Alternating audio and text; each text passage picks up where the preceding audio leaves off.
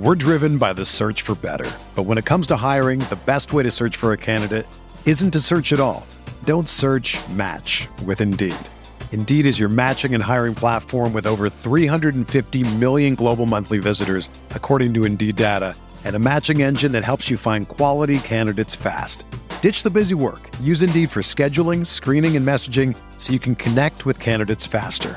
Leveraging over 140 million qualifications and preferences every day, Indeed's matching engine is constantly learning from your preferences, so the more you use Indeed, the better it gets.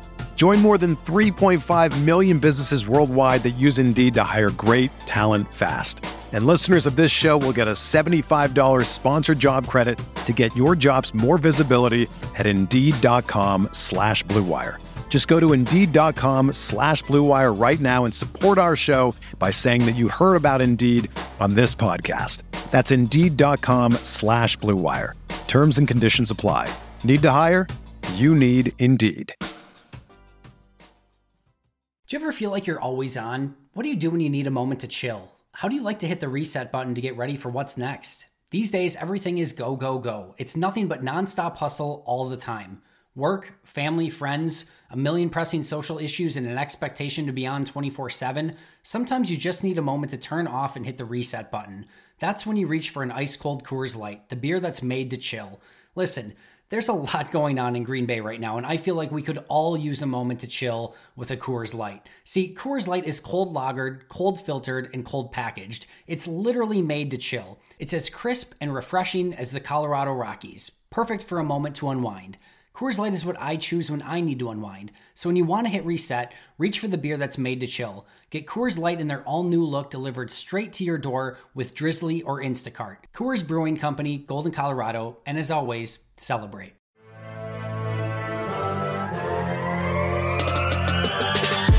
Twenty minutes a day, 365 days a year. This is the Pack a Day Podcast.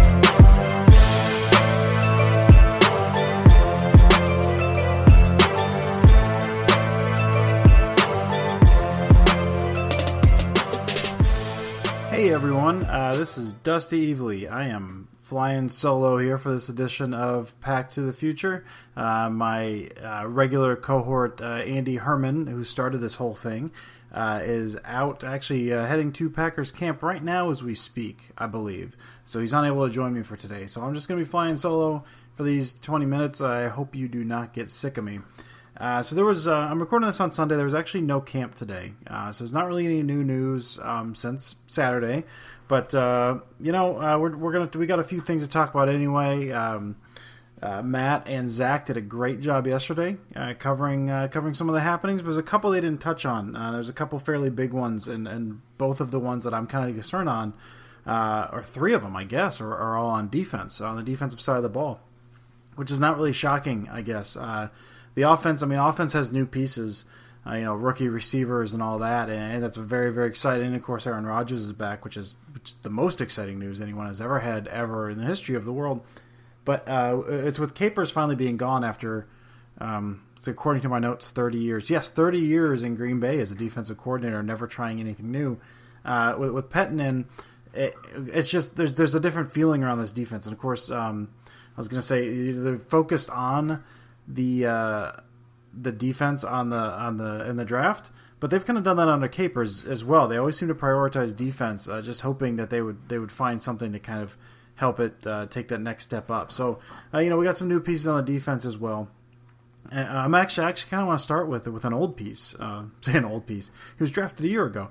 Uh, Kevin King. I know one of the reports I saw out of training camp was he had a really really nice showing opposite Davante Adams in one on ones, which if you would have told me this two years ago, I would have said well, it doesn't matter. Davante Adams is terrible. Uh, you can't catch a ball. Uh, but after his breakout last year, uh, it's, a different story. Um, you know, one on ones, you have no safety help. It's you versus the man out in front of you. And uh, Adams, as we all know, is going into this season as the absolute, undoubted number one wide receiver. He, he made uh, made people look foolish last year with his uh, with his footwork tremendous, tremendous get off off the line. Um, just great moves, violent feet, And uh, King went up against him, I believe it was three times, and uh, didn't allow a catch. Like played him uh, by all accounts, played him extremely well. Uh, faced up on him, got the you know turn. I think knocked a ball away, which it was just very. Uh, it's fairly rare in these drills. So to, to see that from the second year guy um, against the number one uh, wide receiver going into the year is, is really really promising. I know um, it doesn't really. I, I really like Kevin King uh, last year. I, I, thought what he showed was good. I thought you know he made some mistakes. He wasn't perfect. Obviously, I know the Cincinnati game in particular. Um, AJ Green kind of handed him his lunch a little bit, but uh, more often than not, I really liked him. I like his athleticism. I like his length. Uh, I like his speed. Uh, there's not many guys that can run down Julio Jones on a drag route and knock a ball away, but King did that last year, uh, which was very, very exciting. Uh, but I know he didn't grade out well. Uh, it doesn't matter where you look. If you looked at you know Pro Football Focus or Football Outsiders, even if you asked your very opinionated uncle who thinks that shoulders should stay in their sockets at all time, thank you very much. And so Kevin King was terrible.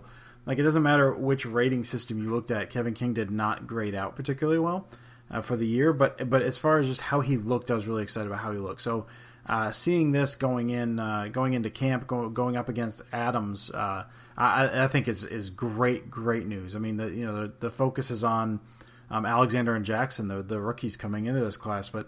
Uh, I, I think if there's a guy who could really this year seize that number one corner job, I, I, mean, I'm going with Kevin King right now. I just think what he showed and having, you know, being in the second year in the league, and eh, I just think if he stays healthy, uh, I mean, if like your uncle said, if if his shoulder can stay in his socket, uh, yeah, I mean, I, I, think he's got a good chance to be the number one. So that's a, a very promising showing. I thought uh, what the, the, reports out of camp what he did against uh, Davante Adams. Um, one of the other ones that um, I actually didn't pay too much attention to uh, was Quinten Rollins. Uh, um, it's it's a little embarrassing, I think, if you go and listen to uh, the Pack to the Future podcast that we did, uh, kind of leading into last season, that we were just talking about the the just the embarrassment of riches we had at cornerback. Like, oh man, we got Damarious Randall, we got Quinten Rollins, we got these two young guys. They're going to be there for a while. They're going to be good. We are set. We're set at cornerback. Like, ah, man, that that looks really dumb now. Like twelve months, maybe not even twelve months later. Uh, you know, Randall was shipped out of town, and Randall had a good year last year. I thought, especially uh, second half of the year. Um, but uh, Rollins did not, and then uh, then he got injured. Uh, so it's kind of one of those: is he going to make the team? Uh, was he going to be back? kind of what was in store for this guy, especially with the with the draft that we just had. Well, uh, they're using him a lot as as the dime uh, dime linebacker, kind of what we saw out of Morgan Burnett last year, which is which is very very exciting. I mean, it's not going to be the same exact thing, obviously, going from uh, Capers to Pettine. It's not the same exact system. They're not going to do the same exact stuff, but uh, I, I, think Rollins, I think, could be very well suited for that role. He did seem out of place a little bit at cornerback. Um, like we were, uh, the talk was kind of a transition to safety, possibly, but uh, there's a there's a ton of talent. There's a ton of guys there between you know obviously Clinton Clinton Dix and Brice and uh, Jones is, is, kind of the three guys. And, and not to say you can't have a fourth guy and rotate them, but um, you know is kind of where does Rollins fit into all this between the young guys and the and the glut of talent at safety? You don't know. So uh, kind of that dime uh, dime hybrid linebacker It'd be awesome. I, I know uh, McCarthy. McCarthy was singing his praises uh, a day or two ago uh, just seeing, you know, you can see his flexibility, you can see his ability to play several different positions. Um, so far through camp, he's had exactly zero snaps at outside corner, none whatsoever, which is not really shocking when you think about it. Again, with the with the guys you have out there with uh, with King and Williams and the two rookies, but uh, still to not to not see a single snap out there through a few days of camp is kind of kind of crazy to me for a guy like Rollins. Um, it's pretty much all of his snaps have come at the hybrid safety safety linebacker position, which uh, it, it kind of exciting. Uh, it's a guy, you know, you would have. I think I would have been hard pressed to hear anything about Quinten Rollins at this point in the season and be like, "Oh man, this this really gets me hyped," uh, especially with the with the draft that, that we just had. But um, I don't know. This this kind of gets me hyped a little bit. It, has got him. Uh, it's got him thinking. Got some moving some pieces around. I know some people don't really love the the hybrid linebacker safety position. You want guys who are kind of kind of sit in their spots, right? Like they they, they know what they're going to do and they do it well. But I think in today's NFL, uh, say today's NFL, I mean it's been going on for a very very long time, uh, where you have uh, you you have these offenses that adapt so well and have all these kind of hybrid uh, offensive positions, really that that you can run a package out there and you're not sure whether it's run or pass, and it, what the defense kind of lines up or who they bring out kind of dictates that. You kind of need to have uh, you know one or two guys that could kind of fill that that hybrid role and, and kind of be that jack of all trades, master of none. Uh, and I don't think Rollins is going to be uh, incredible. I don't think he's going to blow anybody away. But if he can be solid in that kind of hybrid role, if he can, you know, cover a, cover a tight end or which something Capers did not know was allowed. I don't think actually. Um, and, and, also cover a uh, cover a running back, and also maybe shoot a gap and, and, and do something in the backfield, or you know make a tackle again in the run game or something. I, think I think he can make an impact there. So I'm I'm really really excited about that. And the last topic I really want to bring up again, this stays on the def- defensive side of the ball. This is uh, this is something I didn't see coming. I don't think anyone saw coming. Um, it's just something that has uh, shaken up uh, the Packers world in general. Uh, no one knows what's going on. You know, up is down, left is right. Uh, dogs and cats living together. It's just, it's mass hysteria, and that is, guys. Fackrell beat David Bakhtiari on a one-on-one drill. Now I know, I know, you're shocked. You have no idea what's going on. I'm gonna give you a second to collect yourself here. Uh, it's it's a little crazy. It was a little crazy, and just a, a little more context over just kind of how crazy this is. Again, so Bakhtiari is is well regarded as one of the best, if not the best, uh, left tackle in the league. Uh, Kyler Fackrell coming into his third year again. It's, it's he's coming into his third year, and only he's coming into his third year. He's coming into his third year. He's going to turn 27 this year. Like he was an old rookie. He's coming into this. It's kind of one of those like, well, maybe he's got some veteran wiles. No, he has nothing. He doesn't have any wiles. Uh, it's fine. Um, it's, so this is his third camp he's in. Up until this point in one-on-one battles, he was one for 30. So he's now two for 31. So that's that's, that's a success rate of about six and a half percent. That's awful for a guy who's trying to make his living as kind of like a you know an edge rusher or whatever he's trying to be or whatever he has been. Uh, it, it's it's not good. So to see this was kind of a uh, my initial reaction was what's wrong with David Bakhtiari, and then my other reaction was I've not seen a video of this anywhere, so it probably didn't happen. There's there's there's Kyler Fackrell truthers out there, and frankly, I don't understand them, but they're out there. Um, and so I, I, tried to track down the video. So I put some feelers out. Someone sent me. It was actually up on Packers.com. Uh, it's kind of a very zoomed in. You can actually see it. I made a made a GIF of it and posted it the other day. Um, it's a decent move. Uh, he sets uh, a, sorry, he sets uh, Bakhtiari up kind of wide, like Fackrell sets him up like a speed rush. That's a nice little like uh, nice little speed move back inside, just a really quick change of direction and, and straight line to the quarterback. It's um, like not an amazing move. It's not anything that's that's going to you know light the world on fire or like oh my goodness this guy suddenly has moves. Like that's a move I've seen him do before. It's still a decent move. It, it didn't really show me anything uh, like a new bag of tricks or anything. I know he put on weight. I know McCarthy's saying like he kind of loves what he's been showing in camp so far, but. Um, I think Fackrell has two moves. He has a, a speed move and then a simple counter, and he went with the simple counter, which is cool. I mean, that's that's better than not having any kind of counter at all. But um, I, I, don't, I don't know. Like it's it's a good showing, I guess. It was a good rep. Happy for him. Uh, and, and you know, I've, been, I've been talking Fackrell down. So, you know, to anyone who's a member of Fackrell's family or something, I apologize. Um, I actually decided I wanted to look up some numbers um, because I know I know I've never been a huge fan of him. And again, part of that is is how old he was when he was drafting. The other part of it is how seemingly little impact he's had when he's been on uh, the field. And so I went through. Um, I recently uh, purchased Football Outsiders uh, charting stats, which which are great. Um, it's like thirty bucks for a year, so it's not it's not too bad. Um, and they kind of run through a whole bunch of stuff. So one of the ones they have is uh, total pressures by individual uh, for the past three years. So I kind of decided to decided to go there. So I went 2016, uh, rookie year. He had uh, a total of four and a half pressures on 160 snaps. So he was basically pressuring the quarterback 2.8% uh, of his snaps, which which you know, isn't great. Um, it was actually higher than Jayrone Elliott that year. It was a shade under Julius Peppers.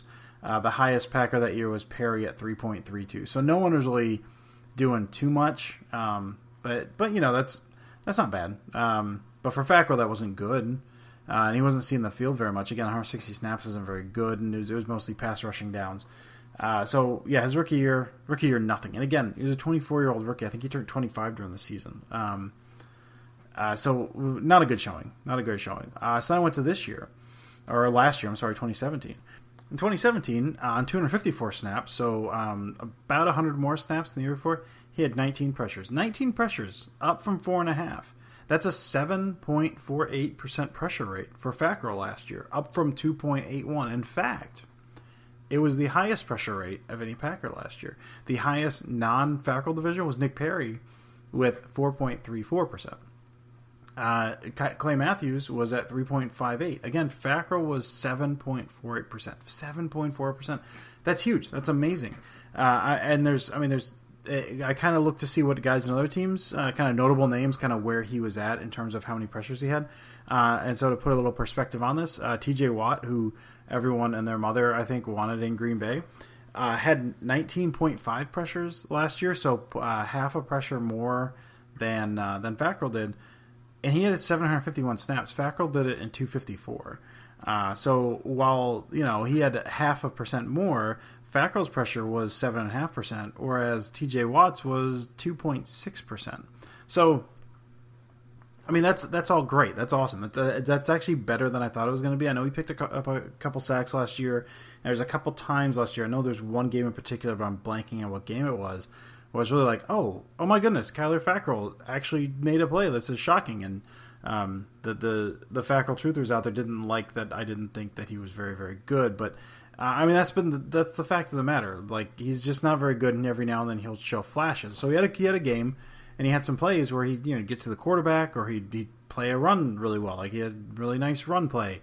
The fact that I can remember these off the top of my head probably isn't very good, but still, 19 pressures and 254 snaps is is, is really really good.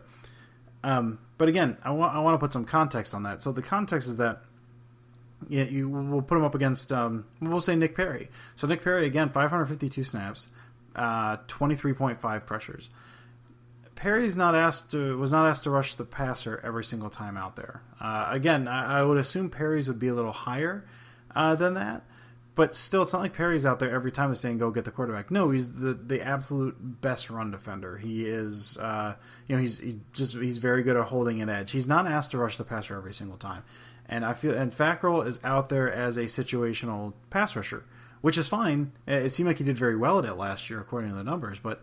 Um, I, I didn't want to get too carried away with the seven and a half percent pressure rate because he's he's when he's out there he's asked to do one thing you know maybe maybe one or two things but his primary goal is getting to the quarterback when he's out there. Um, i haven't looked at the down breakdown. Uh, it's not easily available and i haven't had time to look at it but uh, i'm going to assume that most of those are third down situations uh, maybe second and long situations where you know late game situations where they know they're going to be throwing. Like Fackrell's out there as a situational pass rusher, which again is fine, uh, but I didn't want to get too carried away on those numbers um, because while they're good, if you start looking at the comparisons of what the other guys were also will also has to do, like it's not that much. Um, where it's you know I don't want to say not that much. I don't want to diminish what Fackrell did. I just want to say it's not as amazing as it looks based on the numbers.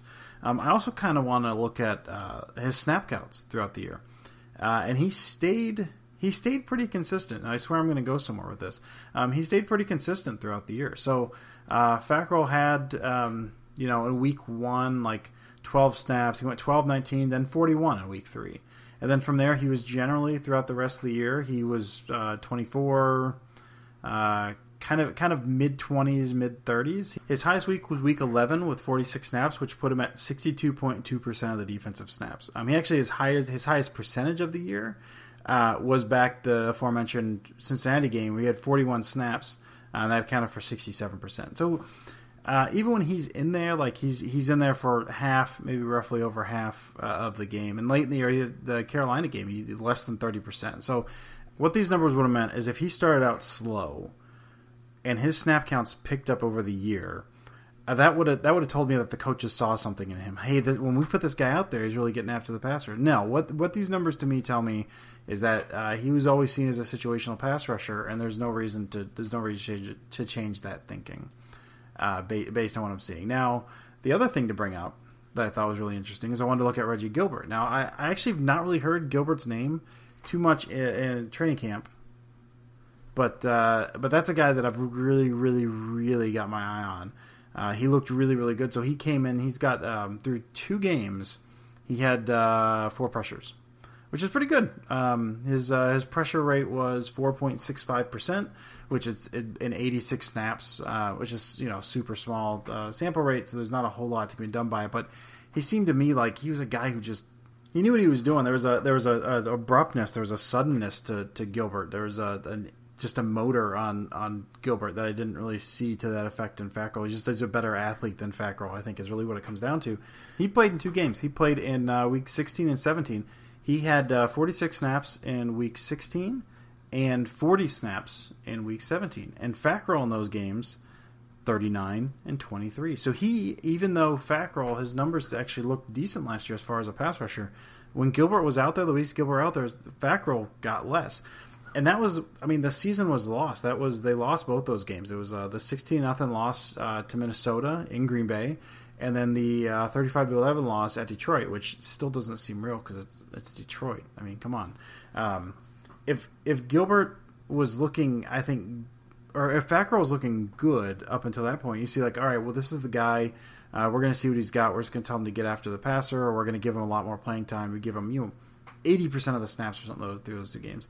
That's not what happened at all. Uh, basically, Fackrell stayed about the same, um, you know, 30s, uh, 20s, and 30s, and Gilbert came in and got more snaps than him in both those games. Now, again, you can say, well, they're rolling dice with a younger guy. Like, yeah, that's true but you still don't necessarily know what you have in Fackrell, um, or maybe you do, and that's why you're keeping him there. So I just want to say, um, you know, big up, big up to Kyler Fackrell for showing out and and beating Bakhtiari in a one on one and getting two wins under your belt in those one on ones in your third camp. That's uh, that's good. And again, like I said earlier, man, I want Fackrell to succeed because uh, if Fackrell succeeding, that's that that's good for the defense. This is what the defense has missed. The defense has been missing a consistent pass rush out of anyone not named Clay Matthews and Nick Perry, who are both injured all the time. So if Fackrell can turn around, and and if this year can be his year, and he has a breakout, maybe Gilbert has a breakout as well, like that's I'm happy with that. I'll stop the jokes immediately.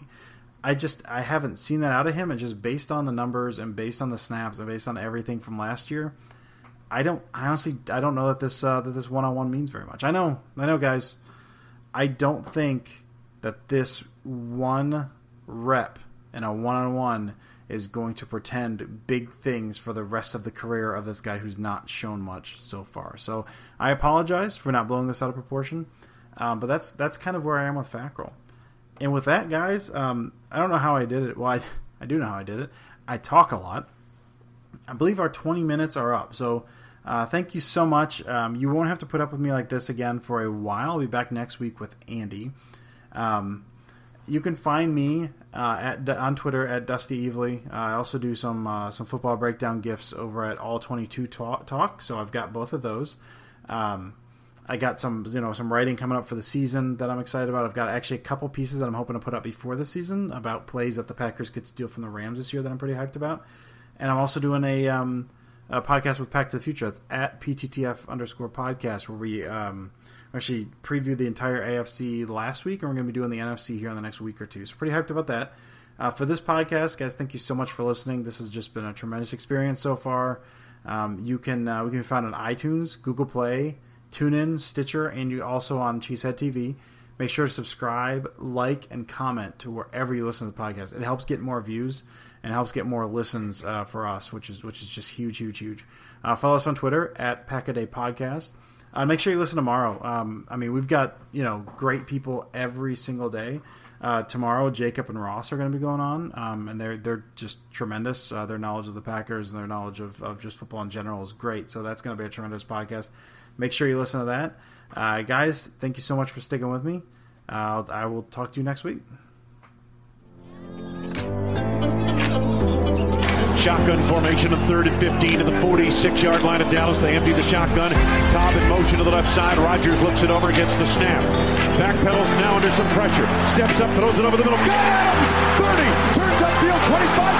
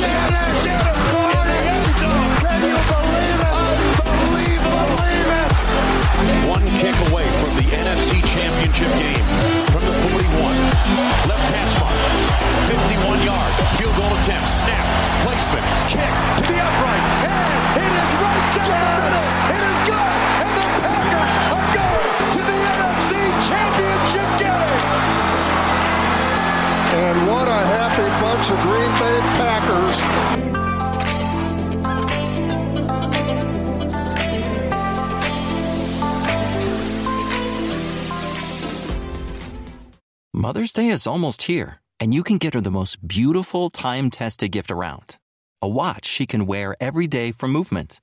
Whether mom's into classic dress watches, rare and refined ceramics, or tried and true bestsellers, Movement has something she'll love. And right now, you can save big on the best Mother's Day gift ever with up to 50% off site wide during Movement's Mother's Day sale at MVMT.com. Again, that's up to 50% off at MVMT.com.